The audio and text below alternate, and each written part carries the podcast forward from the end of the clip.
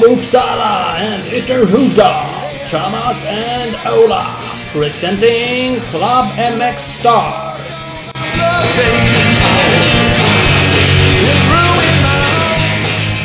Då är vi tillbaka igen, Club MX Star, Ja. avsnitt 62. Jajamensan!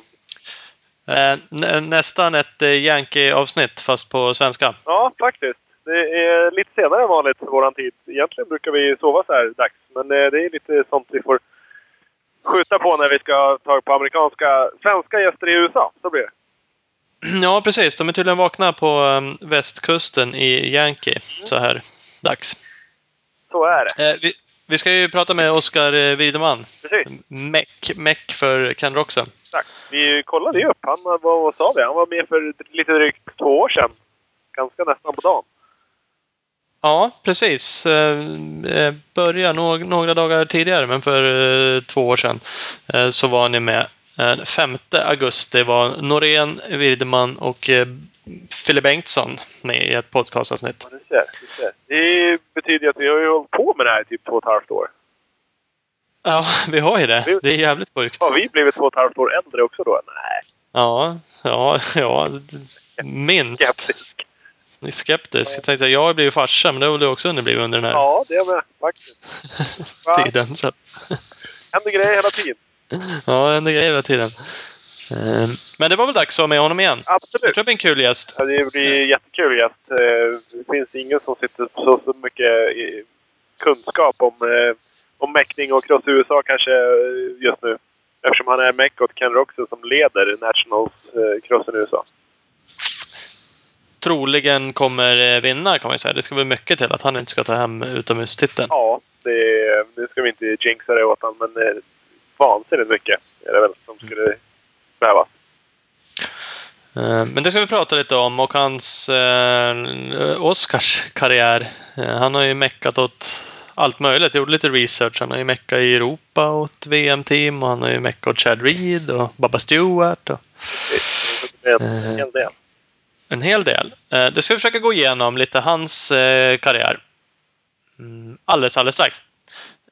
Först eh, tänkte jag vi kan presentera lite av våra... Vi har ju ett antal sponsorer som är med och hjälper oss med det här. Ja, utan dem så kommer vi faktiskt inte långt. Nej, vi gör inte det. Så vi är ju evigt tacksamma för att de hjälper oss. Så vi brukar tjata om det till er lyssnare. Att stöd våra sponsorer. Precis. Så stöder ni oss om ni tycker det är kul det vi gör.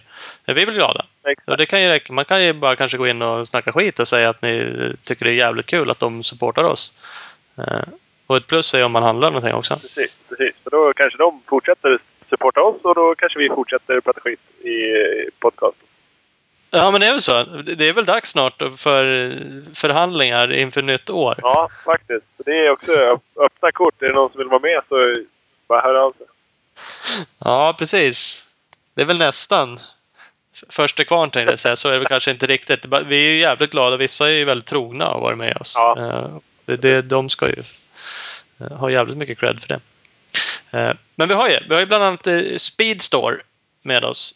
Den fantastiska butiken i Gästrikland. Det är Gästriklands största motocross butik Den ligger i Valbo utanför Gävle. Eh, Mina hoods där jag bodde förut. Nu har jag flyttat tillbaka till Uppsala. Eh, Men det är en grym butik. De säljer i Husqvarna. De har ju alla 2017 motocross enduro-hojar inne i butiken nu. Det går att beställa. Eh, De kommer satsa stort på skott. Skott 2017-kläderna kommer in nu i dagarna. Eh, Nya Prospect-brillorna kommer in eh, i början av nästa månad. Perfekt. Så enkelt bara. Eh, Yes. Mafi är med och hjälper oss. De antennfästestillverkare upp från Mora som även driver ett av Sveriges bästa crossteam. Team Yamaha Mafi MX. Med eh, förare i år som Rickard Sandberg. Tyvärr är han skadad nu. Men sen har vi Carl Bengtsson, Ken Bengtsson, Rasmus Andersson och Tim Edberg. Jag har hört lite ryktas om eh, lite nya förare och så här, men jag har fått, fått svära min tystnad. Så, att, eh, så fort jag får tillåtelse att berätta någonting ska jag göra det. Spännande! Ja. Fan mer än vad jag vet. Eh, Men det är härligt. Mafia är grymma. De satsar vidare på sitt eh, team och supportar oss eh, alltid, tänkte jag säga, men i, i många grejer. Ja, Med oss också har vi Speed Equipment din KTM Suzuki Honda-handlare i Vänersborg. Där ska ni följa dem på eh, Instagram. SC Racing Sports heter de där. Eh, där händer en del grejer. Det kommer upp lite tävlingar titt som tätt. Eh, eh man ser vad som händer i butiken. Det är ju bland annat eh, Filip Turesson som är med och råddar lite i det där. Han jobbar ju i butiken. Eh, till och från. Jajamän. Ja, missa inte det.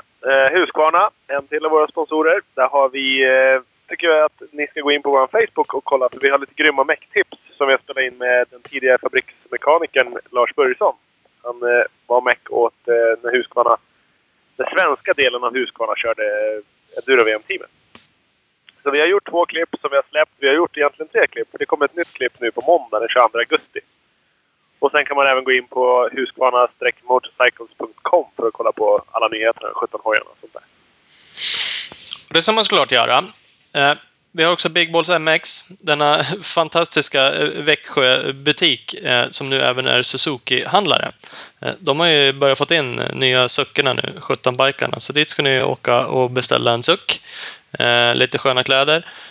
Köpa en Big Balls MX-keps kan man göra. Svinsnygga. finns bilder på deras Facebook där det händer allt möjligt annat skoj. Eh, passa på eh, att tacka Henry, min son, fick en fin eh, body av de kläder alltså till lillgrabben här. Eh, så det, det, tackar vi för. lär man ha.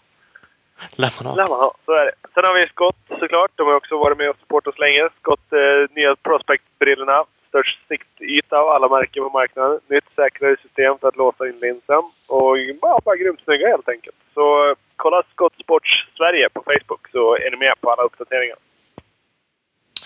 Ja, och vi har Alina Systems. Eh, Jag var inne i butiken i Uppsala. De har ju butiker i Uppsala, Enköping, Gävle eh, och lite olika ställen tror jag. Eh, Man kan gå in på alina.se också och beställa saker. Jag köpte en bärbar hårddisk idag. Så att kolla in alina.se. Ja. Där har vi dem. Fantastiskt.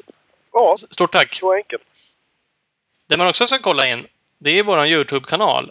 Det är inte dagliga uppdateringar på den. Eh, Men det händer lite saker ibland i alla fall. Bland annat ligger de här Mech-tipserna där också. eh, Även på vår Facebook. Eh, Söker man på MX Star på YouTube så dyker den upp. Och, massa, eh, massa gamla härliga bilder när du är hockeyfrippa och massa hattar och berätta lite om din crosskarriär. Så här. Det kan man också snegla på när man ändå är där. Jag är ju före min tid. Det är som en vlogg där. Ja, faktiskt. Du är oerhört Ja. bitter ibland. Ja, det, ja, det är Det dök upp något klipp här när jag var bitter. Kollade på ett idag från eh, Västerås-SM. Ja. Jag satt och skrev ihop den artikeln som kommer i nästa Race Magazine på mitt Yamaha-test. Och konstaterade att 2012 åkte jag Yamaha. Ja. Och det var ju SM i Västerås. Och då gjorde jag... Ett SM, klipp. ja. Och så, och så har du podcastutmaningar mot mig som aldrig ens har satt fot på ett SM. Ja, det låter ju. Ja, men vi har ju aldrig utmanat varandra i cross. Nej, Dit har vi inte kommit än. nej, som tur är.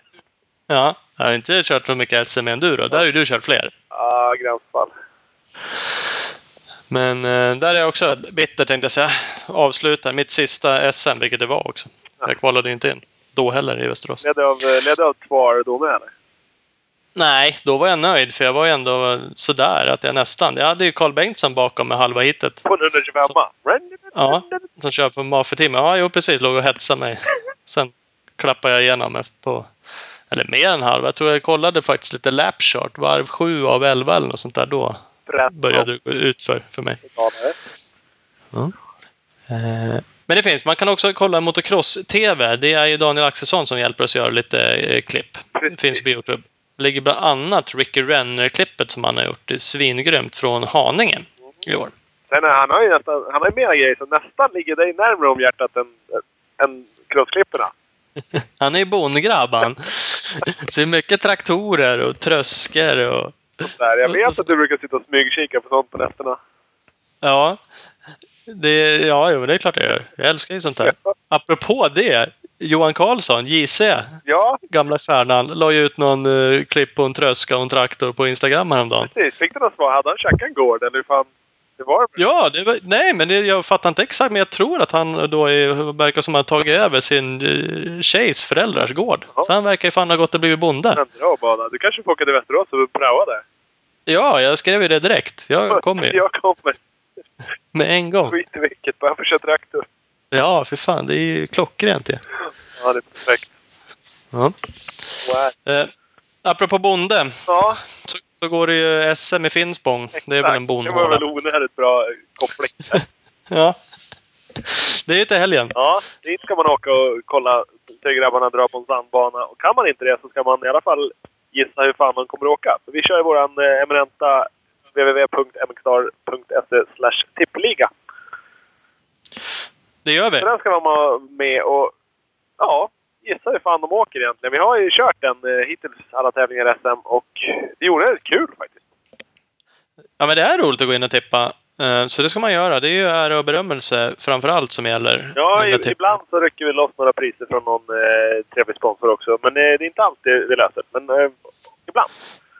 Ibland, så det, vem vet? eh, Håll utkik på vår Facebook. Det kanske dyker upp några priser här i slutet av veckan. Mm, Det brukar vara till topp tre. Men eh, annars skiter man i det bara, så går man in och tippar ändå för att man tycker att det är jävligt kul. Precis. Ett insidertips är att inte ta med Rickard Hansson, för han har brutit armen av sig. Han kommer garanterat inte köra. Jag skrev till Jesper Jönsson och frågade var med hans handskada. Sen läste jag faktiskt att eh, det hade kommit ut en artikel bara timmen innan på MX in Action. Det är något tema där. Kommer ut grejer strax innan vi berättar till podden. Ja, precis. Jag tänkte på det också. Det är, tydligen, det är någon som buggar oss. Ehm, ja, han har ju tagit av sig gipset förra veckan tror jag. Jaha. På sin hand. Han. Skulle väl köra som det lät. Men han kanske man inte heller ska tippa som etta i alla fall. Nej, kanske inte då. då. det är på det viset. Så att där har ni några um, insider grejer. Det var jävligt tråkigt där med Hansson. Det kan vi prata lite grann om. Jag har inte så jättemycket information. Men han var ju och körde Nordiska mästerskapet i Norge. Lier heter banan så. Ja, exakt, exakt. Eh, och körde ju MX1 på lördagen. Vad fan blev han där? Femma, sexa? Kan han blivit det? Fyra, femma, sexa? Ja, något sånt där. Eh, nu vart jag osäker, så det var ju dålig information. Eh, men i alla fall så hade han ju fått loss en, eh, en eh, 250 också. MX2-bike. Så, och på söndagen gick ju det. Men där gick han omkull redan på tidsträningen och bröt, som du sa, eh, armen. Ja, strax under handleden så var det rätt av där. Mm. Såg man ju på fotografi han hade tagit. Så det är jävligt tråkigt. Ja. Vann MX1 gjorde Viktor Björklund. Ja, han åkte bra före Kenneth Gundersen. Mm, som onekligen åkte jävligt bra också. Ja, tills armpumpen dök upp igen. Så att jag vet inte. Han vann första hit i Gundersen. Ja, det gjorde han. Körde han om Björklund på sista varvet. Det är inte fel att ha en massa jävla gammal VM-rutin i bakfickan. Nej, det är det fan inte. Björklund måste ju onödigt less på det där. För när vi var på NN Masters så blev han omkörd på typ näst sista varvet av uh, Jesper Jönsson. Ja, Han åkte och cruisade innan och kollade läget. Så körde han om honom.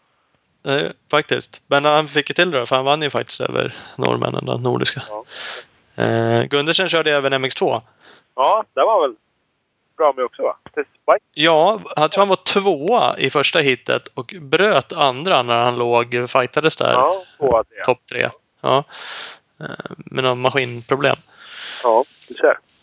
Så att eh, onekligen kan han ju åka bike. Där vann väl Magne Klingsheim, tror jag, MX2.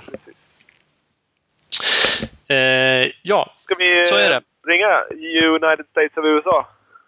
det ska vi göra och vi hoppas ju på en bra Atlantlina. Ja.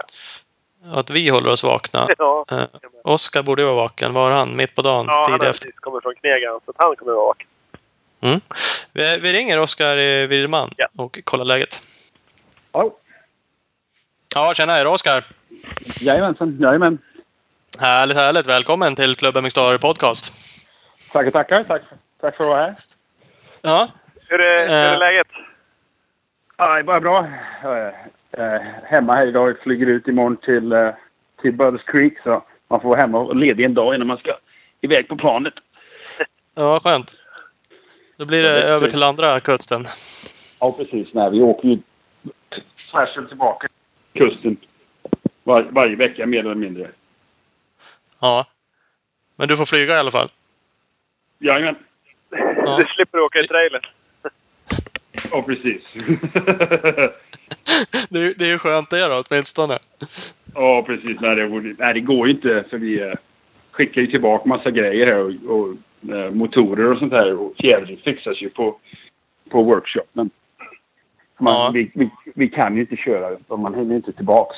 Det tar ju ungefär en vecka, vecka att köra dit eller man säger. Ja, precis. Så det är, så fort han går till mål är det bara att tvätta, riva biken, ur med alla grejer, skicka skiten och sen åka på planen hem. Precis. Första flyget på söndag morgon. Och så kommer Ja. vi hem. Så går vi på workshopen på måndagen. Och så är man ledig tisdag. Och sen så på onsdag så flyger vi ut igen. Så bygger vi hojarna på torsdagar på banan. Eller på ett hotell. Och sen så är det Ja. Samma, samma visa 30 gånger till, eller vad man säger. På återigen bara. Jag tänkte, bygger hoj, jag tänkte på det. Har man bara en hoj? Är det just, är, är det sådana regler i USA? Eller är det så man... Ja, precis. Ja, nej, det är reglerna. Vi får ju... De gjorde väl det för länge sedan. De trodde väl att det skulle vara jämnare för privatåkare jämfört med fabriksåkare om man säger så. Du får bara besikta in en motorcykel. Mm. Men jag, jag tror det egentligen är mer fördel för fabriksteamen än för stora team. För de har en massa reservdelar, eller vad man säger. De här Ja. pri- privatåkarna som försöker kvala in, de har ju inte... De kanske har en... en de har inga reservmotorer och såna här grejer. Så det, jag tycker det hade varit bättre om de kunde haft två cyklar om man ville, eller man säger. Om något, något går sönder. Ja, men som på ett SM, då har, har du två bikar, men då har du liksom dubbelt av allt. Spelar ingen roll. Allt finns på den andra hojen. Ja, precis. Nu är det ju massa har grejer. ju- Jag kan tänka mig att ni har ju säkert tre eller fe- fem uppsättningar av allt. Men jag kan tänka mig många andra som har liksom, ja men det viktigaste och sen resten, ja ja, det får gå. Ja, precis. Nej, för de har ju, många har väl en racehoj och en träningshoj. Som många Ja. tar med sig, eller man säger. An- Annars, som i Sverige eller i Europa. Ja. nej, här så, Mm. så fort du tränar på en cykel här så måste du ha den. Jag tror så fort kvalen börjar, som på en supercross, så måste du ha den samma, samma ram, eller vad man säger, hela, hela dagen. ja. Men ni får skifta motorer helt och hållet, så allt annat är egentligen bara att skifta hejvilt. Ja, precis. Nej, det är bara ramen blir märkt. Det är allt som märks. Ja. Så det, kan, det kan man tycka lite... Ja, lite Lite annorlunda. Ja, men man säger det. Man, man hänger inte alltid med hunden. Man har ju fattat att det måste vara så eftersom det står inte lika mycket cyklar i depåerna. Tänkte säga. I VM står det också alltid två cyklar. Där besiktar de in. Och SM Ja, sagt har ju alla två cyklar. Eh, Men, eh, men man har insett att det inte riktigt är så. Precis. Vi, vi konstaterar... Ja, det, ja, men det är som det. Så är det. Eh, Vi, vi konstaterade att du var med i podcasten för ungefär ganska exakt två år sedan. Ja, det var så länge. Jag kommer ihåg. Ja, ja. Det var. 5 augusti. Vi konstaterade också att vi inte någon av oss riktigt kom ihåg eh, vad vi pratade om. Eh, Men det gör väl ingenting. Eh, Nej, det var väl något med Chad tror jag i alla fall. Det kommer jag ihåg. Ja, men det var det ju, för då var du ju med i, i det teamet. Mm. Ehm, Det vi tänkte är väl liksom att vi dels bena igenom lite vem du är och vad du gör. Vi vet ju att du meckar idag för med Ken Roxen. Men, men hur Ja. hamnade du liksom där? Vart kanske började det lite? Vad hände? Ja, det, det började i stora metropolen Jo faktiskt. För Jaha. många år sedan. Eller man säger. I- jag gick i skola där sen... Var jag? Jag körde lite knattekross där. Lite 80 Sen så bor ju eh, Anders Eriksson, enduroåkaren. Uh, bodde Ja. ju i Jo. Han bor i Tibro nu. Så jag började vara... Ja, hänga i hans garage där, eller man säger. Han var, han var väl 18 och jag var 13. eller något sånt där. Så jag var där och satte på klistermärken och tvätta luftfilter typ, eller vad man säger. var, var det lilla snorunget där i, i hörnan som bara hängde där hela tiden. Ja. Eh, sen, sen så började jag åka med han på lite VM här och där när man kunde med, med när man fick ledigt från skolan och sådär. Så jag var, jag var, var väl i stort sett i hans garage nästan varje dag i tre år tror jag. Ja. Eh, sen så jag meckade jag lite cross i Sverige och med André Nilsson. Så var jag med uh, Jocke Eliasson ett år på VM. Det måste ha kanske varit 96 eller något sånt där. Eh, Ja. sen, så fick, sen fick jag jobb på uh, Fabriks Kawasaki i, i Europa. Uh, jag började 98 tror jag. Så, så var jag mekaniker för Mark Burwoods. Och sen så två år med uh, lite Maskio. Ja. Eh, Sen så blev jag erbjuden ett jobb på Öhlins. Så då flyttade jag tillbaka till Sverige så jobbade jag i MotoGP där för Öhlins. Och då trodde jag väl att det skulle väl... Det var ju perfekt för man var svensk. Så man bodde i Ja. Sverige istället för Holland eller Belgien. Och, men då åkte jag fortfarande på tävlingarna. Och så sen så helt ute i det blå så uh, ringde Larry Brooks, han var teammanager för KTM då. För tiden. Uh, och erbjöd mig ett jobb för att komma till USA. Och det hade jag alltid det hade jag inte ens tänkt på. Men, men innan jag var i roadracing när man var mekaniker så ville man ju alltid komma till USA och kolla. För liksom sporten är ju... Crossen är ju störst här, helt klart. Jo. Ja. Så, så då, eh, ja, efter många om och men så bestämde jag att åka hit. Tänkte jag skulle vara här i, ja, i, i, två, tre år och, och, och kolla, eller vad man säger. Prova på det i alla fall medan jag var ung. Och det var ju nu, ja det är ju, vad är det, 13 år sedan. som man nu på. ja. Nu är det fastnat. Ja, Ja. precis.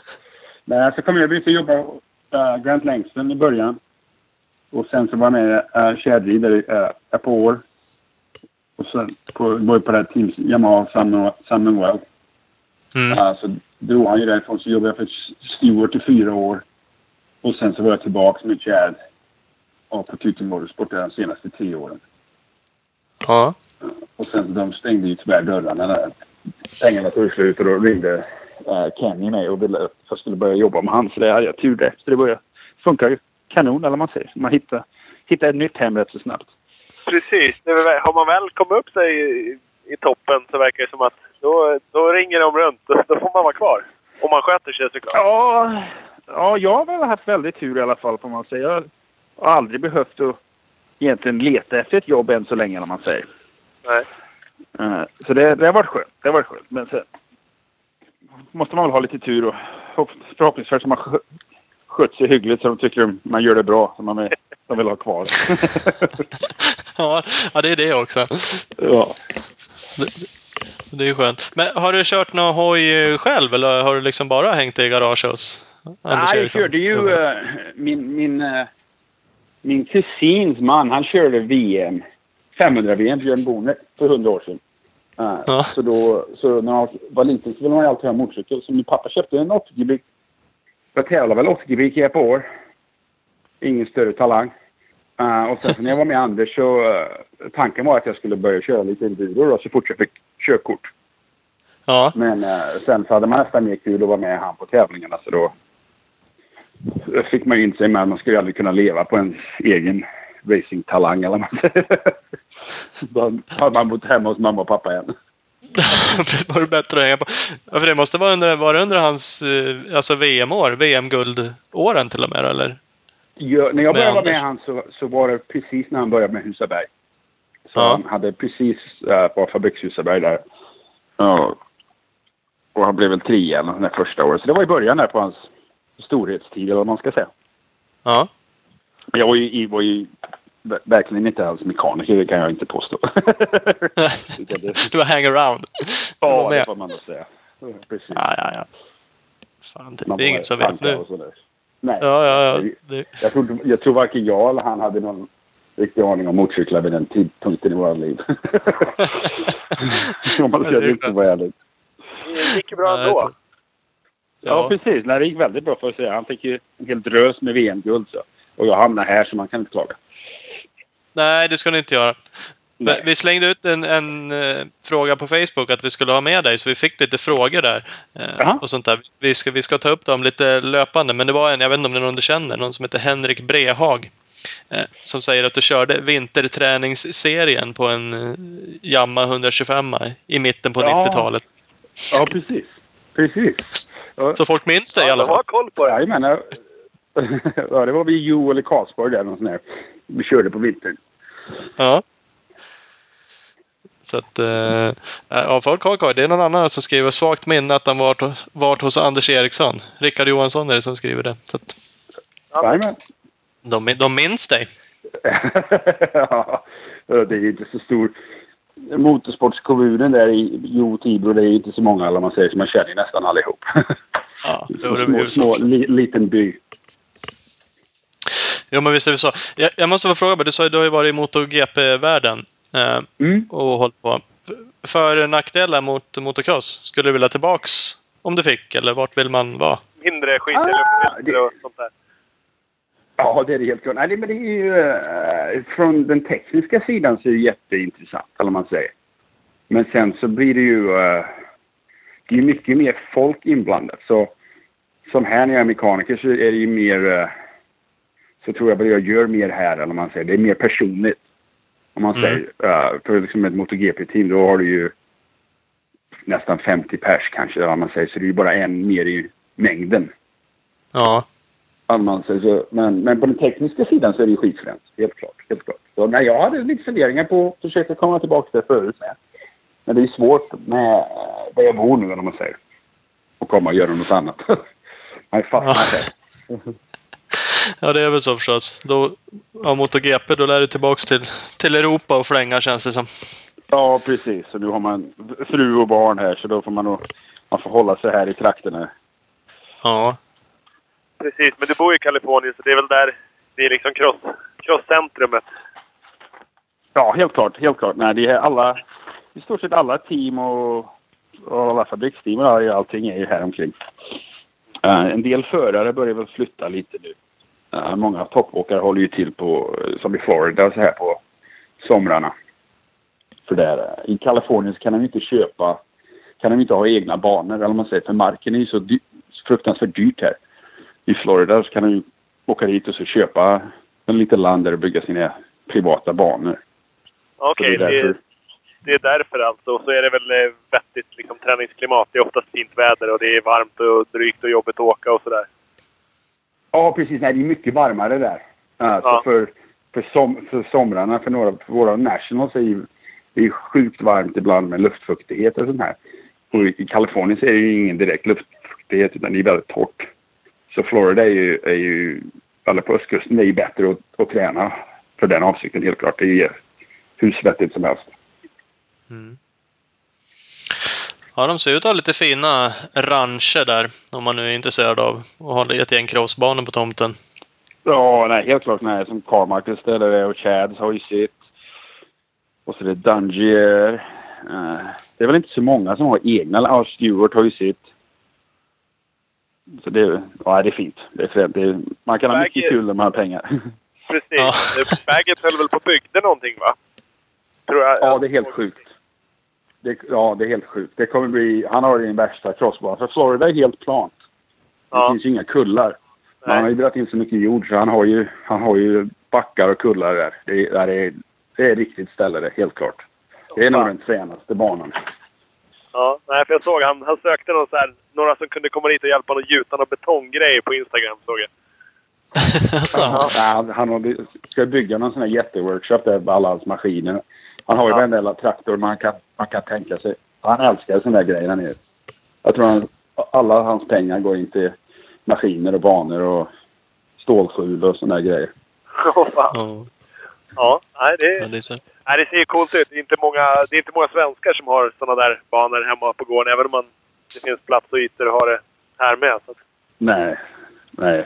Ja, det är, så, så Sverige är väl svårt med det. De, jag vet inte hur de gör med tillstånd och såna här grejer. Och, och man kan vara ute och gömma sig. Det är väl, ska, ska man köra dygnet runt så är det väl någon som ledsnar ur och då är det väl svårt att få tillstånd, gissar jag. Precis, det är någon granne som blir sur. Ja, men det är väl inte så lätt där heller. Är det inte Chad Reed som de har gnällt som fan på när han... Han byggde i sig gokartbanor och alla möjliga grejer där som... Ja, och att det var men han hade, gnäll. han hade ju tillstånd för sin crossbana. Eh, och sen så började han köra gokart där. Det hade han inte tillstånd för. Och då gick det ju... Ja, det var ju advokater och allt möjligt där. Han hade, de håller på att bråka med grannarna. Så det är Ja. nej. Har man tjuriga grannar, de tycker inte om motorcyklar, motorcykelljud helt klart. Nej, Nej, då är det sådär. d- då är det sådär. Men är du med mycket på de där ställena? För är du, har du hand liksom om träningscyklar åt Ken också? Eller är det bara racebiken? Eller vad är... Ja, på, så i största delen så är de i Kalifornien nästan från eh, oktober kan man väl säga. För då gör vi all, testar vi allting här tills första racet som är i januari. Eh, Sen så är mesta förarna i Kalifornien tills, tills serien eh, går österut.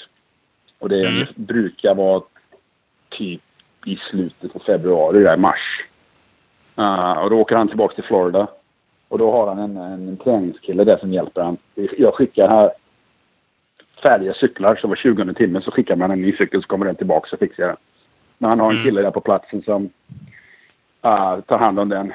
Sen så när crossen börjar så brukar han vara här i en månad igen, typ kanske i maj och juni. Och sen samma där när cross-serien drar österut åker han hem igen. Så det är Mm. halva året kan man väl säga. Han är här och halva året så är han på östkusten. Sen så Ja. spenderar, vi, spenderar vi några veckor här och där mellan racen i Florida. Du säger eh, 20 timmar på en, en träningsbike. Vad är det de, de gör med den under tiden? Byter olja och filter i den bara? Så när du får tillbaka den, då, då river du motorn och byter grejer? Eller är det något mer grejer de liksom sköter om under tiden på de där 20 timmarna? Nej, vi byter väl fjädring eh, halvvägs ungefär. Okej. Bara så det uh, fräschar upp det. Och sen så ja, motorerna kör vi nu 20 timmar på. Eh, så nej, i, i, vanliga fall ska vi inte behöva göra så mycket mer än de vanliga grejerna. Kedja och drev och olja och filter och koppling här och där och sådana grejer. Ja, precis. Eh, och sen, sen så kommer det tillbaka så går ju allt isär och blir allt nytt och fräscht. Ja. Mm. Nu då, när det, när det liksom är racesäsong och du, du så, vi pratade innan, du river ur motorn, skickar den tillbaks och så river du ner den. Hur mycket grejer byter man ut då? Byter man ut allt som har en tendens till att vara dåligt eller byter man ut allt bara för att man ska vara säker? Eller hur? Nej, allt, allt. Vi tar ju isär allting. Hela, hela Ja. motorcykeln går ju isär varje race. Uh, eller mo- motorn går två, två race om det är bra förhållande. Men Ja. sen så allt går isär och så kollar vi på det eller man så inspekterar allting.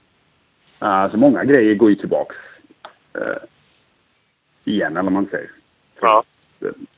Motorcyklarna är så bra nu för tiden. Så du kan ju köra. Mm. Man behöver ju inte ta isär allting varje gång men vi gör det bara för det, liksom, det får ju inte gå fel eller man säger. Ja, Precis. Nej. Ja, men det är inte så att man har inte de resurserna som man bara kastar grejer till höger och vänster bara för att man kan. Liksom, utan det, det känns som att ett ett produktionsfel på, på en ny grej kan ju, är ju lika stor risk som att en gammal grej som inte är så slut pajar. Förstår du vad jag menar? Ja, he, he, jajamän, helt klart. Nej, ibland så är det farligare att, att sätta på nya grejer bara för, bara för bytans skull. Helt klart. Helt klart. Ja, precis. Nej, så vi kör ungefär halva. Vi kör väl kanske sex race eller man säger. Sen så blir allting mer eller mer nytt. Ja, med harness och alla elektronik och såna här grejer. Ramar brukar vi köra. Ja, typ halvvägs i säsongen med. Byter vi allt. Ram, släng, bakram och såna här grejer. Ja. Mm. Vi, vi fick en fråga apropå lite sånt där. Värsta misstaget som du gjort som meck? apropå sånt här. Då. Ja, jag har haft tur tror jag. Jag har inte gjort något på länge som jag kan komma ihåg. ja, det är I början, skönt i gjorde, I början var det väl som alla andra. Man lämnade något, eh, papper i luftburken eller någon sån här trasa. Ja, Och jävligt Så har väl alla gjort det. Ja, precis. glömde dra oljepluggen. ja, det har jag inte gjort. Nej. Alltså den har du klarat ifrån. Ja. Ja. Eh, vi, fick Ja, en, vi fick en annan fråga om, om eh, hojar där. Eh, hur pass high-tech är en USA Worksbike nu för tiden med produktionsregler och grejer som ni har? Är det mest ele elektroniken som är märkvärdiga på deras grejer eller vad, liksom, vad är det som skiljer mest? Ja, vi- Som, Ja. Och vi får ju på chassit får vi inte göra. Vi måste ju ha ram, ram och sling måste ju vara eh, produktion. Eh, så kan vi kan ju, om vi vill kan vi svetsa på det braces och göra den starkare. Eh, vi kan lägga till material men vi kan inte ta bort material från ramen och slängen. Så det är i stort sett standard. Uh, så elektroniken är helt klart bättre på våran. Uh, så kör vi, har ju annan body på den. Och så är det ju bara att det, vi har mer options eller man säger det med styrkronor och länkage Ja. och sådana här grejer. Så de är individuellt ju inte... att anpassningsprylar Ja, precis. mer eller mindre. Precis, de är ju eh, exotiska cyklarna men de är inte som de var på typ 80-talet eller man säger när allt var eh, helt annorlunda eller man säger. Nej, Nu är ju pro- produktionscyklarna faktiskt väldigt, väldigt bra. Ja, för det blir inte lika mycket på USA-bikarna liksom att det är kolfiberramar och kolfiber liksom. För, för det får inte ni. Ni får inte Nej. byta en bakram exempelvis till en kolfiber Nej. enda vi får kolfiber är då på krossen nere i tanken och så uh, våran luftburk är kolfiber. Ja, okej. Mm. Och sen så en skidplate och sån här ja, skyddsgrejer. Skydd och grejer. Ja, precis. Nej, Ja. från en bakram och nummerplåtar som en, grej, som en del har i Europa. Det får inte vi göra. Nej. Man sitter lite titanskruvar och grejer sånt där. Jagar ni mycket vikt på cyklar? Alltså få bort vikt eller vad? Ja, det gör vi för grejen är ju att vi, vi, vi sätter ju på mycket grejer som är tyngre. Ja. Uh, som att våra bromsskivor är ju större, det blir tyngre. Och så har vi större bromssok. Uh, många gånger så är det styrkronorna är idag istället för de är gjutna så är de ju solid. Så det, det blir kanske lite tyngre. Och så fjädring och allting. Mm. Så, så vi, näst, vi lägger på massa kilo och sen så måste vi ta bort massa kilo igen eller man säger. Så allt, alla skruv och sån här uh, är ju titan. Sen så har vi våran dyna av det här. Foamen är mycket väger mycket, mycket mindre. Ja. Uh, och sen är, har vi bara fjädring är ju då lite lättare än produktionsgrejerna. Så det, Har ni jag tror väl lite av den här- hjulaxlar och såna grejer med eller? Ja, vi får det om vi vill. Men det är, det är upp till förarna med vad de tycker om. För det är lite annorlunda känsla. Man har alla axlar i titan gentemot stål. Mm. Med. Jag tror när de har gått till fyrtakt nu så är cyklarna... Jag tror inte de är lika känsliga på att vara lätta längre som när de var tvåtakt. Då kändes den här extra vikten mycket mer. Så jag tror det har försvunnit lite den här galna jakten på att de ska vara hur lätta som helst. Mm. Sen är det fruktansvärt dyrt med om man ska... Om du ska ta, bort, ta av två kilo vikt så är det, är det tusentals kronor där. och väldigt svårt. Ja. Ja. Kilopriset för att ta bort eh, kilon är fantastiskt. Ja, nej det är helt sjukt. Det är helt sjukt. Och som du sa, sätter man dit en hasplåt, även om man sätter dit den i kolfiber, så är det ju någonting som ja, inte satt där från början. Så det är ja. Precis. Precis. Och så, så en kro- cross är bara kylare är ju större. Och de- vi, är, vi lägger till mycket vikt, helt klart. Mm. Ja, nu så. Du nämnde alltså tvåtakt för. Tycker du är det roligare med fyrtakt än med tvåtakt? Eller skulle du vilja tillbaks? Eller vad är... Nej, de är, det är ju lite dött nu. Det är ju fränt när man hör en tvåtakt nu, men de är, det går inte ens jämföra längre. Man säger. De är så de är så bakom så mycket. Eller man säger. De är så långsamma jämfört med Ja. fyrtaktsmaskinerna nu för tiden. Men på, eh, på Washougal så körde de ju en sån här 125 Legends Race. Mhm. Det, det, må, det måste jag kittla lite när eh, Tedesco varvade ut sin 125 där, för den var det sång i. Ja, nej, det var fränt. Men det roliga var att vi, vi gick faktiskt upp och kollade på starten. Och då Ja. så såg man när grinden ramlade och så hörde man ljudet. Men de, det kändes som de aldrig kom till första svängen. Stod still, det bara lät. Ja, ja, helt klart.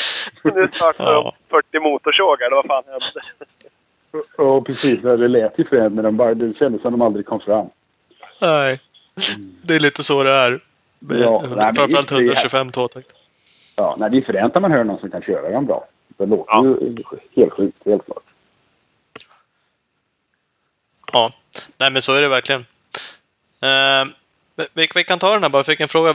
Åker ni med Ken för den här? Han åker inte luftgaffel nu, va? Jo, vi har Kajabas luftgaffel. Ja. Ja. Vad vad- vad säger du? Vi fick en fråga. Har luftgaffeln varit tidskrävande att få till? Positivt, negativt? Ja, nej, det är nog mycket negativt med luftgafflar, helt klart. Uh, Ja. det, de ändras ju mycket med temperatur, det är det som är största grejerna. Uh, så, så trycket går ju upp och de här förarna, många toppåkare är så fruktansvärt känsliga så det uh, största bekymret vi har ju att det, är, att det är annorlunda från början, första varvet till sista varvet. Så det har ju varit en stort problem att brottas med hela året, eller de senaste åren eller vad man säger. Mm. Nu är ju faktiskt här är det ju många som är gått tillbaks till fjäder. Ja, det är så. Ja, alla som, alla som kan i stort sett kör nästan fjäder. Ja. De som har möjligheten att välja. Jag vet till och med Honda går ju tillbaka till fjäder på sin 17 produktionsbil 50 var det precis. så att det Ja, men, eh, sen så tror så jag tror för det, den här vanliga Nisse Tuta som inte ens kollar liksom lufttryck i däcken. Det finns inte en chans att de kollar deras gaffel varje gång innan de kör. Om man säger. Nej. Så jag, jag, jag tycker... Jag tror inte de är, luftgaffeln är riktigt färdig, eller man ska säga, än. nej. Nej, det kanske är så. Apropå det vi frågade om för ett meck-misstag då. Han körde ju faktiskt punka på, på, på gaffeln var i första racer, Roxen. Ja, precis. Nej, vi har ju, har ju en uh, sån här data, en sensor där. De, de, eh, för att läsa och trycket och så här hur mycket det ändras, ändras när de kör. Och då Ja. var det, den, då, den gick av och då läckte ju allt ut. Men, men det var inget du fick skit för? Eller vems var felet? Ja, det var ju ja, design av de, våra datakillar som gjorde sensorn, eller man säger. Det var väl deras Ja. fel. Hur, det hur arg är köra på en- boxen när han kommer in efter ett sånt hit? Ja, när, när det precis hände så var han ju arg. Men sen så 20 minuter senare så var han ju helt okej. för det, det är ju det är maskiner. Liksom, det är ingen som gör det med flit. Och grejer går ju sönder. Tyvärr. Ja. Lite här och där. Så är det, inte, det är inget man kan kontrollera tyvärr. utan Man får ju bara lära sig och så se till att det inte händer igen. Nej, precis. Precis. Han har, han har ju den fjärde platsen, sen har han tre andra platser, sen har resten vinster. Så att tillförlitligheten på hojen är ju hyfsad i alla fall. Ja, nej, jag tror nu för tiden som tur är, cyklarna är ju jättebra. Eller man säger, men det är inte så många gånger grejer går sönder längre faktiskt. Nej. Som tur är. Men man vet aldrig, det kan alltid hända något. Precis. Vi fick en annan fråga om, om Suzuki, ja, liksom chassit och ramen och sådär. Tycker du att det är ett välutvecklat chassi eller ett, ett chassi som börjar gå på, på övertid? Liksom? Har, de andra hunnit ikapp? Ah, det, det, som är, det som är bra när du har en cykel som har varit likadan i ett par år, eller man säger, du, du, har- då har du fått till det rätt så bra många gånger, eller man säger, om det är en bra cykel, givetvis. Ah, så du, du vet ju allting vad som är bra och dåligt med den. Ja, exakt. Ni måste ju ha liksom, permvis med, med bra settings till den där chassit. Ja, precis. Så, det, är, det är det som är fördelen. Men sen så om, om det är någon som kommer ut med en helt ny cykel och den är mycket bättre, då, då är det ju bakom med en gång, eller man säger. Ja. Men än så länge så är den ju helt... Ja, är Bevis helt okej. eftersom, Den eftersom ni leder så får man ju säga att den går okej. Ja, precis. Det är väl inte den snabbaste cykeln. Det tror jag väl inte. De, de här nya Yamaha och KTM har väl mer kraft, helt klart. Ja. Men vi har tillräckligt med, med krut igen i alla fall. Ja, precis.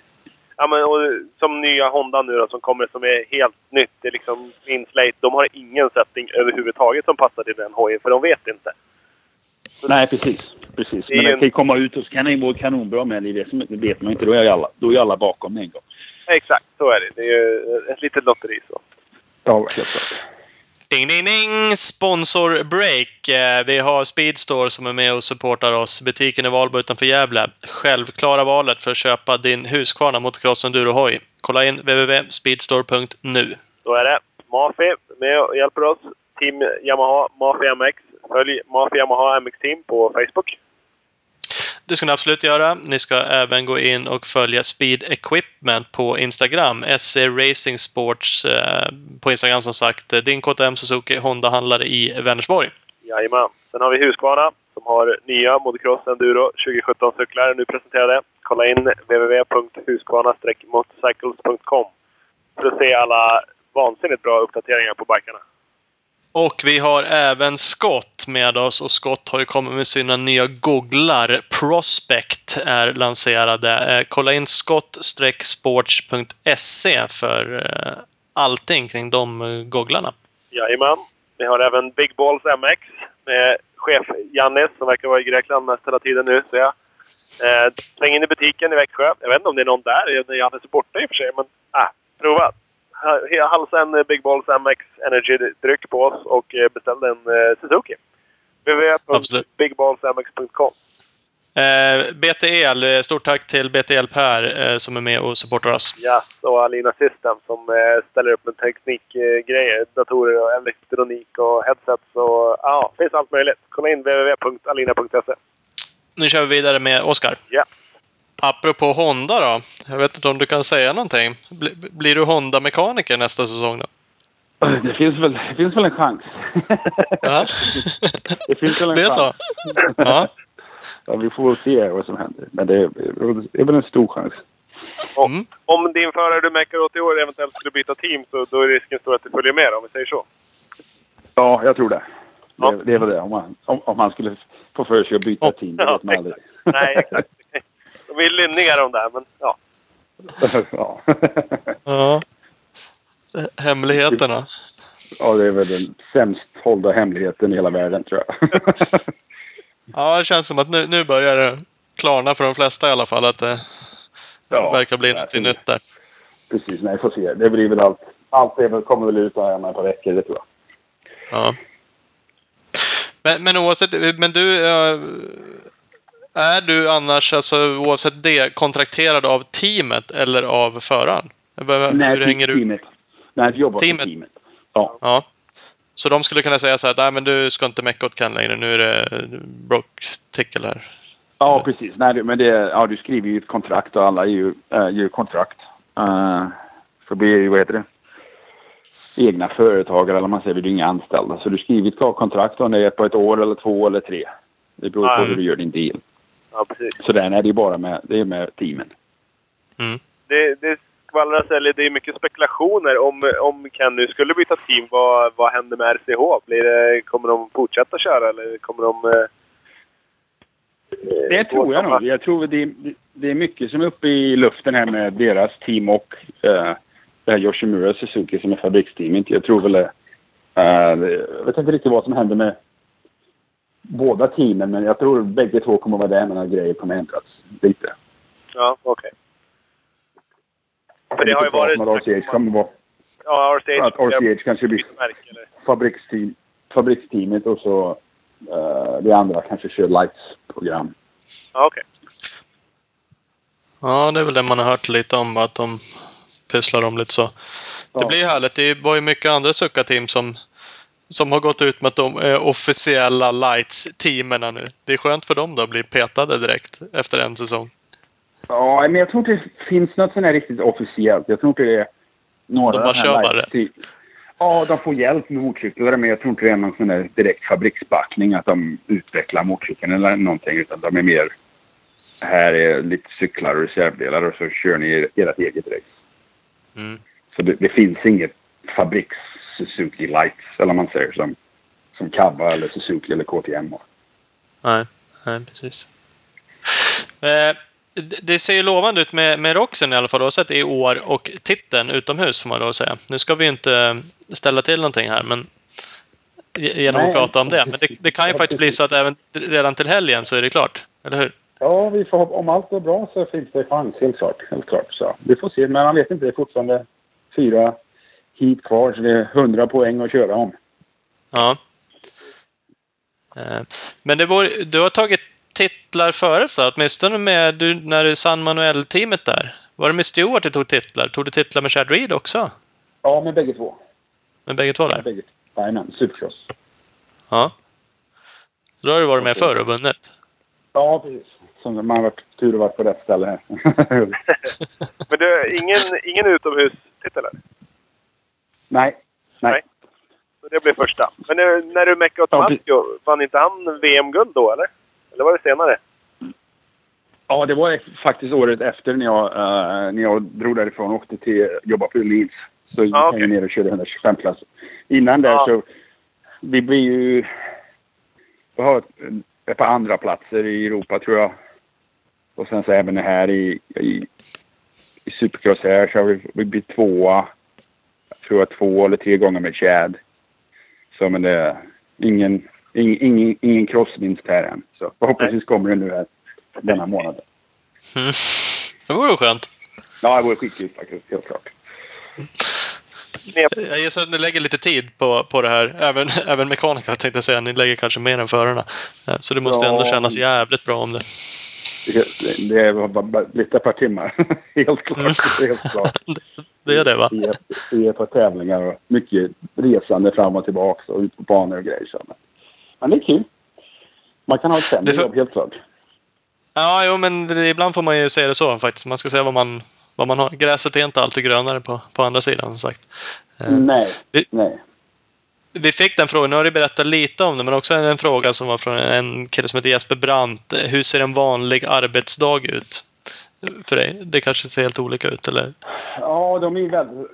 Eller som var på en måndag så är vi på under under eh, racesäsongen så är det ju väldigt annorlunda jämfört med när vi bara testar, eller vad man säger. För när vi, när det inte är race så är vi ju på jobbet om ja, måndag till fredag. Så kanske vi är ute på banan tre dagar och så två på, på workshopen. Mm. sen så under racesäsongen då så är vi på workshopen på måndagen Sen uh, tisdagen är våran helg. Sen så Mm. flyger, vi, flyger vi onsdag. Så bygger vi våra cyklar på uh, torsdag. Sen så på fredag så sätter vi upp tält och besiktar och sånt där. Sen så är det race på lördag. Och sen så på söndag då flyger vi hem igen. Och sen så Mm. börjar det om. Så det är ju, så är det ju för i stort sett 30 veckor, eller vad man säger. För Mm. det var väl 30 tävlingar ungefär tror jag. Mm. Ja, det är ju några race. Vad är roligast? Supercross eller Nationals? Det är... Men bägge är väl rätt kul. Det är ju väldigt, väldigt annorlunda. Eller man säger supercross är lite mer show. Eller man säger det med på kvällen och ljus och fyrverkeri och lite sånt här. Men cross är ju mer ja, manligt. Eller man ska säga det är varmt och skitigt och de hänger ute. Så Ja. Det- Crossen är ju mycket mer jobb helt klart. För det är hårdare för maskinerna. De kör, Ja. kör längre och är, eh, sämre väder och varmt och ledigt och sån där skit. Men nu med, med liksom tv-schemat som är så det måste ju vara halvtajt mellan heaten också. Ja, vi har 45 minuter mellan heaten. Ja, det är, är det ett jävla mud race. Det är knappt som man hinner tvätta hela hojen på den tiden. Alltså, om det är riktigt skitigt. Nej, det, tar är ju. Ja, det blir riktigt, eh, riktigt drygt. Det gäller att det inte händer någonting. Nej, det är, ja, det är inget kul alls faktiskt. Utan det är ju, det är ju så fort du, de kommer av banan så är det full fart tills det liksom ska in i parkförmedlare. Så det, jag tror det är lite annorlunda. Varje race är inte samma, men det brukar vara, jag tror det är 48 minuter från de kommer i mål tills de ska vara i parkförmedlare. Så Ja. ibland om du behöver by, byta, i vanliga fall så byter vi tvättar och så byter vi bara däck, koppling och kollar över allt. Då. Men sen om du har lite otur kanske du måste byta en motor där emellan också. Då Ja. har du inte så mycket tid. Nej, det är tajt. Men en Ja. ovanlig, eller ovanlig för oss europeer grej är att ni tvättar liksom i depån precis bredvid bussen. Mm. Varför, eh, Ja, det varför det? Varför inte? Det- Jag förstår att det är skönt för det är enkelt, det är nära till, till alla grejer och sådär. Du behöver inte springa iväg till en jävla tvättplatta och tillbaka och sådär. Men eh, Nej. Nej, de har ju inte... lite oreda bland publik och sånt Ja, där. visst. Ja, visst. Nej, det är ju som det var i Europa, eller man säger, den gamla goda tiden. Ja. För här är ju, dep- depåerna här är ju sämre på, på cross, eller man säger. Ja. Uh, sen supercrossen så, så länge det inte är utomhusstadion och det regnar så tvättar vi aldrig. Nej. Utan det behövs ju inte. Damma av det lite. Men eh, ja, precis. Man, lite, lite spray där och en trasa så får man till det. Lite glitterspray bara så är det klart. Precis. Ja. Ja, men det är härligt. Eh, men det är skönt. Vad heter det? Du, du tog upp det lite. Vad hände egentligen med, med mm, Chad Reeds team? 2-2 Motorsport. Där vi fick frågan också, men det är lite intressant. Pengarna tog slut, eh, sa du. Var det det som var liksom? Ja, det var ju... Det blev för mycket för honom, tror jag. Liksom med att ha det, ja, finanssidan där och så försöka vara en förare på samma gång. Och liksom all stressen med att få ihop sponsorer och att budgeten skulle hållas ihop. Så han, eh, ja, han tyckte att hans... eh, Han kunde inte köra på slutet om man säger, utan det var så mycket annan, andra grejer på hans tankar. Om man så, så det, han tyckte det var bättre att, att börja om från början och Mm. bara vara en förare. För det, det var ja, sponsorer som var lovade som skulle komma men man vet ju hur det alltid är att de, det är aldrig klart förrän de har skrivit på. Det är lätt att lova, lova massa pengar. Så det var synd för det var ett skitbra team helt klart. Mycket bra folk som jobbar där.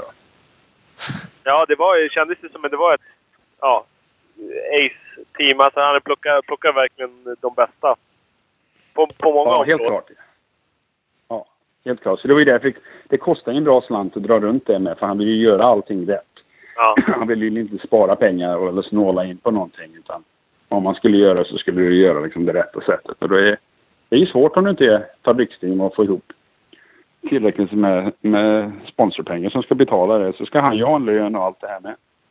Precis. precis. Mm. Han vill ju inte gärna behöva skjuta i pengar själv och gå, gå back på det. Så, så roligt är det inte, antar jag. Nej, precis. Jag tror det är det som hände för honom. Att det blev...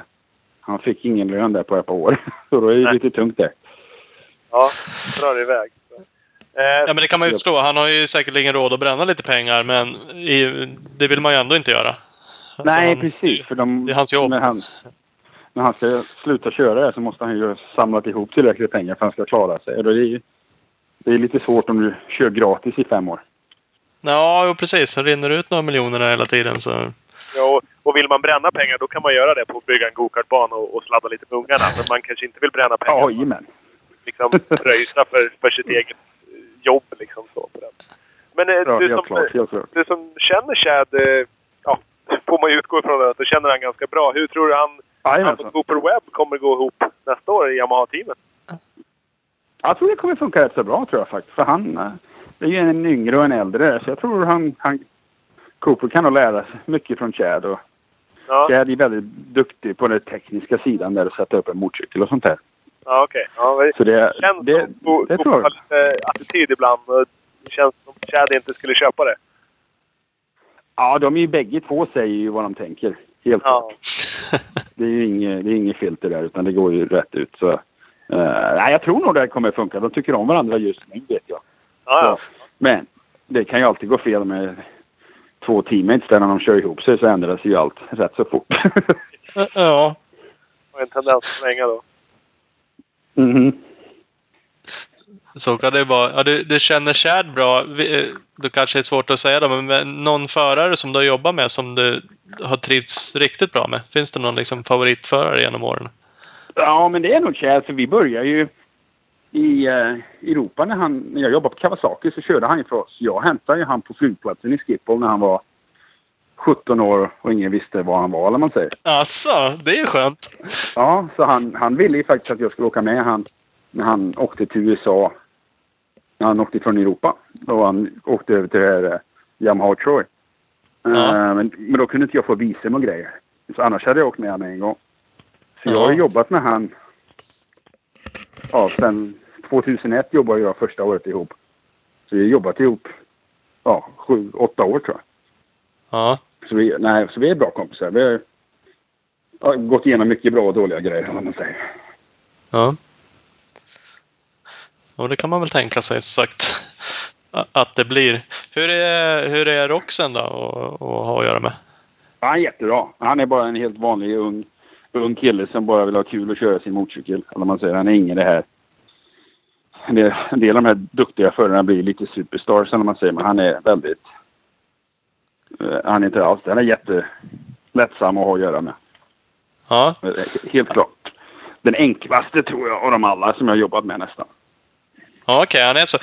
Det, är, det är så svårt för en annan såklart att få en bild. För Roxen är helt skön intervjuer och alla sådana här saker. Eh, samtidigt känns det kanske som att man kan känna någon så här diva-vibbar av honom ibland sådär och lite... Men Nej, så är det alltså inte då? ingenting.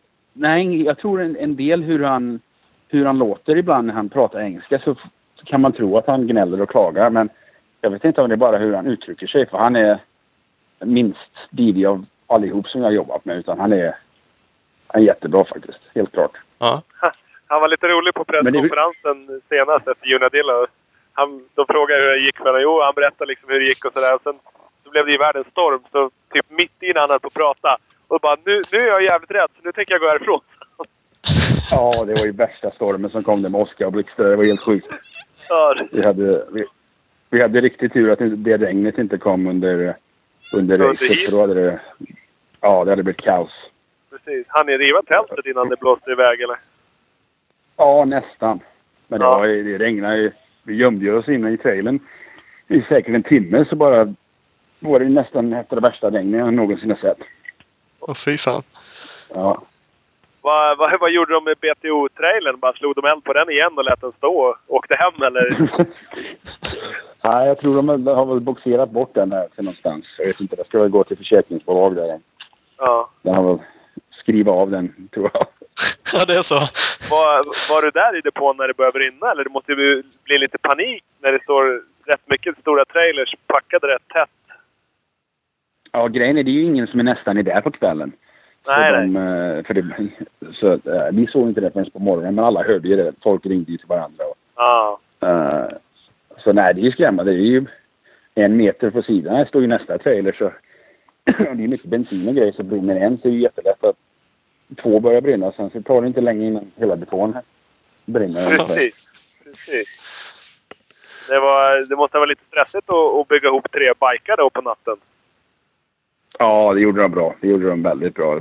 Alla de här KTM-teamet och Troy Lee och så Husqvarna hjälpte ju till så det var ett helt gäng. Men det är imponerande, helt klart.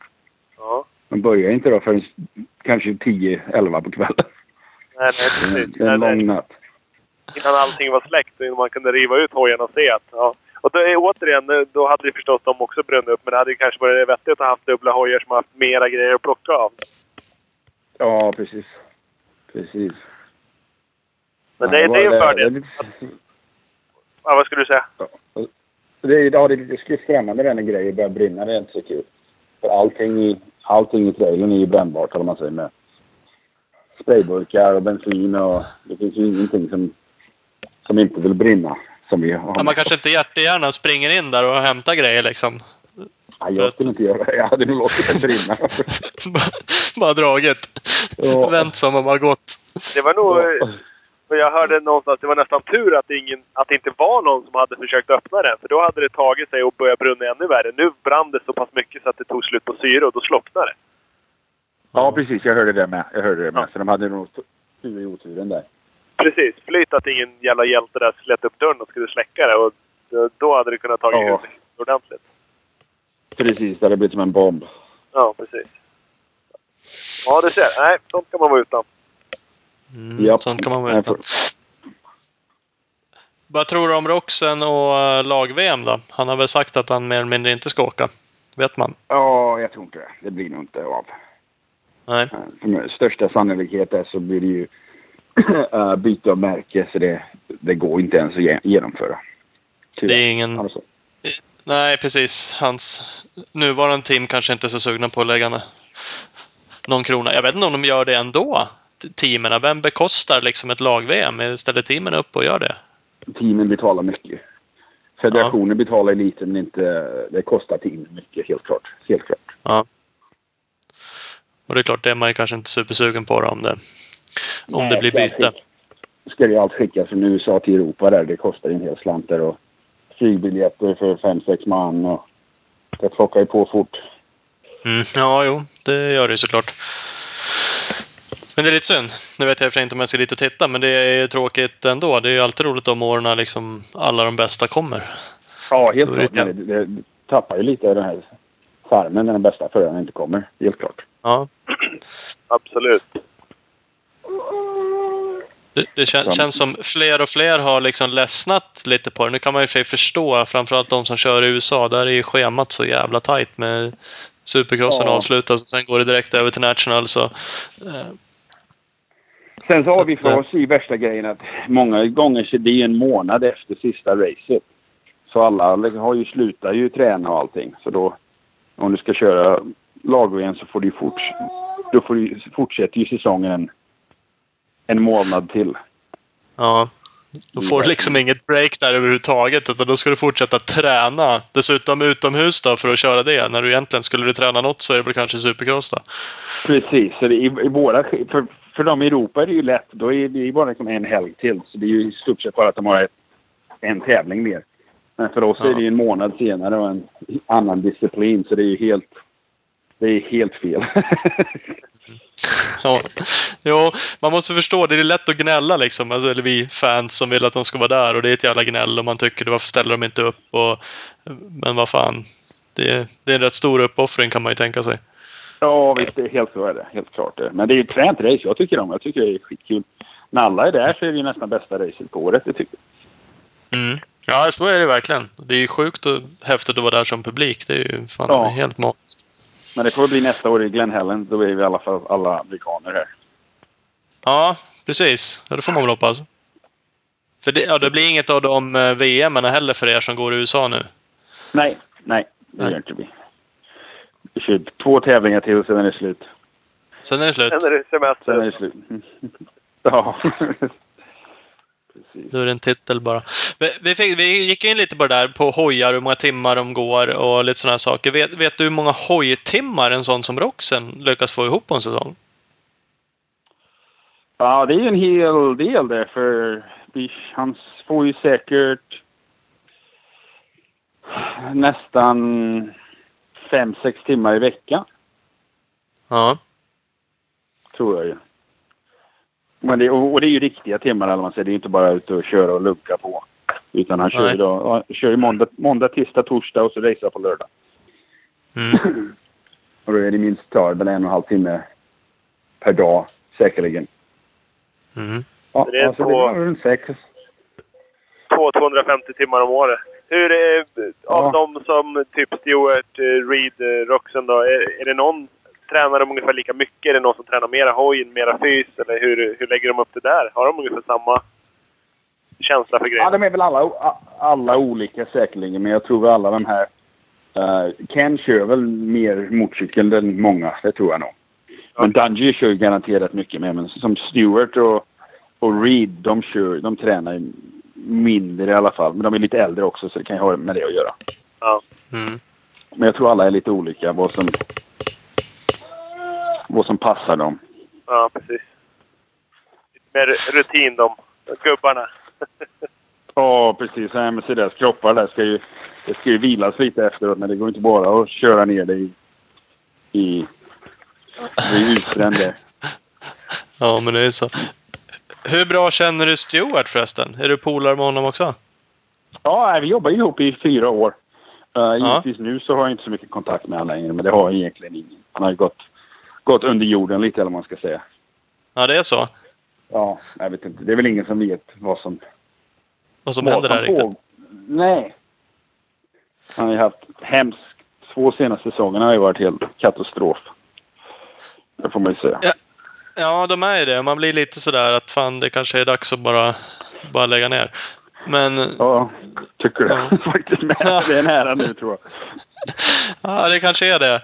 Det är lite synd. Man hoppas ju på något sätt när han kommer tillbaks också att det ska lyckas. Han är ju en jävla härlig förare liksom. Ja. Ja, han kan göra grejer som ingen annan kan på en motorcykel. Det är inget snack om det. Helt klart. Men Nej. det verkar, verkar som hans tid har passerat. Ja, det är väl så. Sagt, lite skador och lite ålder och...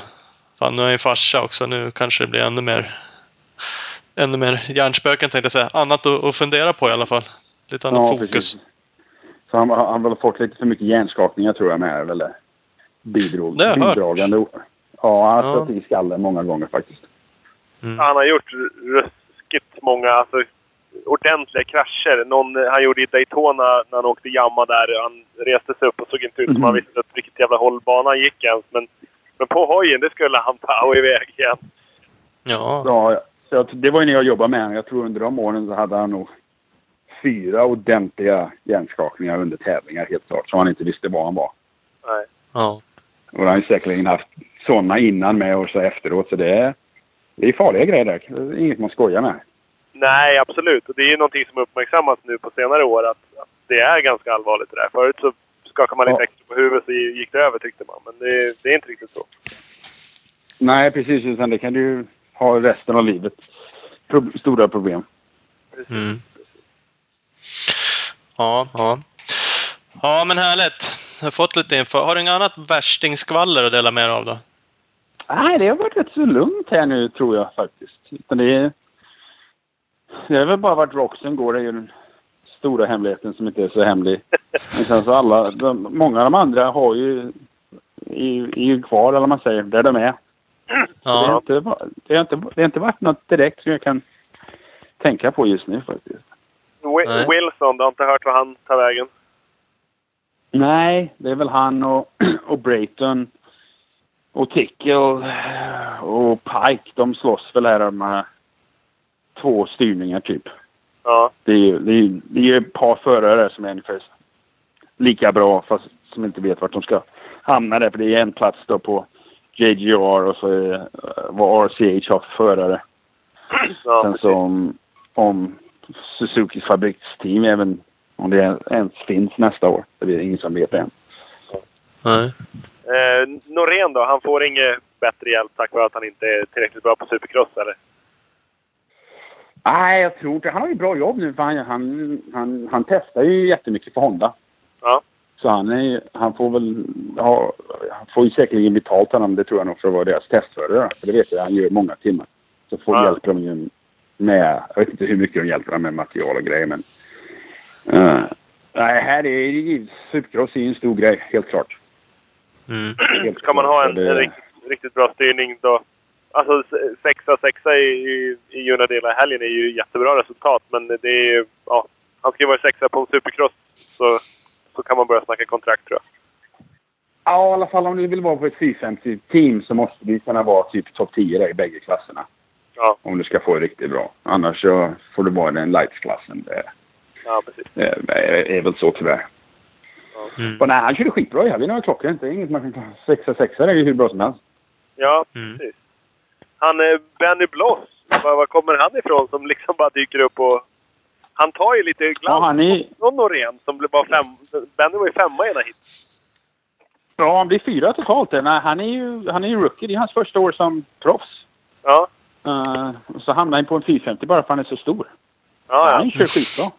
ja Varje det- helg har han kört bättre än bättre. precis. Han Så jag klättrar tror väl han får väl en... eh, han får väl styrning med dem på deras team nästa år och köra lights i supercross och så 450 utomhus. Det är det senaste ryktet. Okej. För de har också rätt bra uppbackning. BTO har väl nästan fabriksuppbackning med grejer, eller? Ja, det är, det är jättebra. De har ju det här, vad heter det, KTM Factory Service eller något sånt här, så de leasar motorer och fjädring. Men Ja, ja, ja KTM fabriksteamet de servar och gör allting. Så de har ju, nej, de har riktigt bra cykel, helt klart. Just det. Mm. Eh, har vi hunnit med alla frågor? Jo, en grej till. Den känsligaste föraren du har jobbat med som var bäst på att sätta upp grejerna. Är det Chad eller vem är det som har bäst koll? Ja, det, får nog, det är nog Chad. Det tror jag nog helt klart. Ja. Hur, hur petig Kenny är han? väldigt käns- Ken, Ken, är väldigt känslig med, men om han hittar någonting som är bra så kör han med det, bara för att han vet vad det gör. Ja, okej. Men Det här Chad, han kan byta... Chad kan byta grejer till varje träning och varje hit utan bekymmer. Ja. Va, har, du något, har du något exempel på sånt som han liksom är supernoga med? Ja, det är ju ja, det är fjädringen då. Det är det som alla är egentligen känsliga med. Det är bara för motorerna är så bra. Ja. Så det var ju alltid nya settingar i gaffel och stötdämpare och stilkronor och i länk, länkage typ hela tiden. Leta efter den här magiska settingen. Ja. Men den är ju oftast... Alltså det känns ju som... Har man den ena helgen så är det inte alls säkert man har den nästa helg.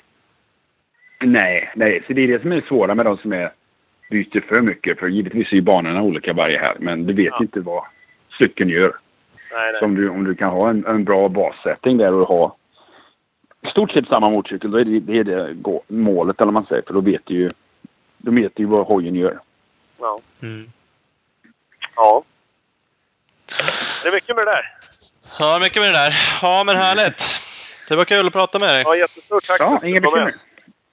Ja, när som helst. Det är bara att slå en signal. Inga bekymmer. Ja, ja. Vem vet? Vi ringer säkert igen. Yes. Det gör ni. Det, bara ha det bra. Hälsa alla i Sverige. Ja, det ska vi göra. hälsa kan du med. Det ska jag göra. Ha det gott. Ha det bra. Bra. Tack, tack. Hej. Hej. Ja, Yankee-samtal, det gick ju bra. Ja, det var ju onödigt bra uppkoppling och allting. Och fruktansvärt trevligt. Mm. Jag vet inte om alla uh, fattade hur tydligt det var. Alltså, Ken är ju klar för Honda. Ja, exakt. Han, han får inte... Oskar får inte säga det, men eh, kontraktet är ju skrivet, påskrivet sen i ja, Supercrossen någon gång. Jättetidigt Ja. i början av året. Eh, Så, Och- så de har hållit det hyfsat he- hemligt, men Alla vet ju om det. Eller ja, det har väl varit... Det beror ju på hur insatt man är. Det har väl varit ganska känt ganska länge. Men de kan ju inte gå ut och säga det själva. Liksom. De är ju tvungna att, att leva upp till sitt kontrakt som de har med RCH. eh, men det lät ju som att han följer med då. Ja, faktiskt. Så att ehm, det är väl kul. Ja, skitkul. Även, han är ju ett bra team nu. Eller båda har ju varit det, men då blir det ju fabriks-Honda. Så det är väl inte helt jävla fel att vara där heller. Nej, så är det ju. Det är ju eh, ja, ett riktigt grymt team. Och det känns som man har eh, Lars Lindström, det är en till svensk connection där. Och sen när Reed åkte Honda, när han jobbade åt Reed-teamet, så eh, ja, hade de väl lite kontakt med någon fabrik. Men, eh, det, går nog, det går nog bra det där. Det går nog bra. Då är lite svenskar där. Då får vi se om Norrem blir kvar som testförare. Kanske kan glida in också då, Ja. när Roxen är skadad. jag hoppas att han inte är. Nej, faktiskt. Ja, men det är kul. Han är skön, eh, Oskar. Det är lite roligt att höra. Lite sådär insider. Ja, men absolut. Och jag, ja, jag skulle kunna prata med honom flera veckor känns det som. Om och bara Ja, men har ni bytt det? Och, och ni, när gör ni det? Och, och, och varför gör ni det? Man vill ju Ja. inte dra in han på, på alla, alla pet-tester, men det, det, nej, det är kul. Det är kul som fan. Och just Det, det är precis som du säger, man skulle kunna sitta sådär. Man skulle sitta med över några bärs Ja, någonstans. Och, och inte spela in. Då skulle man kunna sitta och peta i varenda grej i flera timmar. Jaha, men har, hur många sådana du bytt? Jaha, Ja. Och varför? Och hur var den där föraren egentligen? Och hur är det där? Ja. Och, sen? Kastade ni kopplingen då? Jaha, vad fan. Ja. och det är så sjukt, man vill ju veta sånt där. Du ställer ju lite frågor. Man är ju såhär, vad händer liksom? Slänger de grejer direkt? Ja, precis. Jo, nej, Använder jag de en kände gång? att fan, jag var ju tvungen att, att, poka lite i det i alla fall. Men vi får, vi får fortsätta. Oskar är trevligt. Vi får ringa igen. Ja, ja, det får vi absolut göra. Och en, Så enkelt. Ja, men vad skönt. Eh, Rundar vi. ja, vi rycker pluggen på det här nu. Det gör vi. Tackar vi för ikväll. Ja, hörs. Hej! Hej.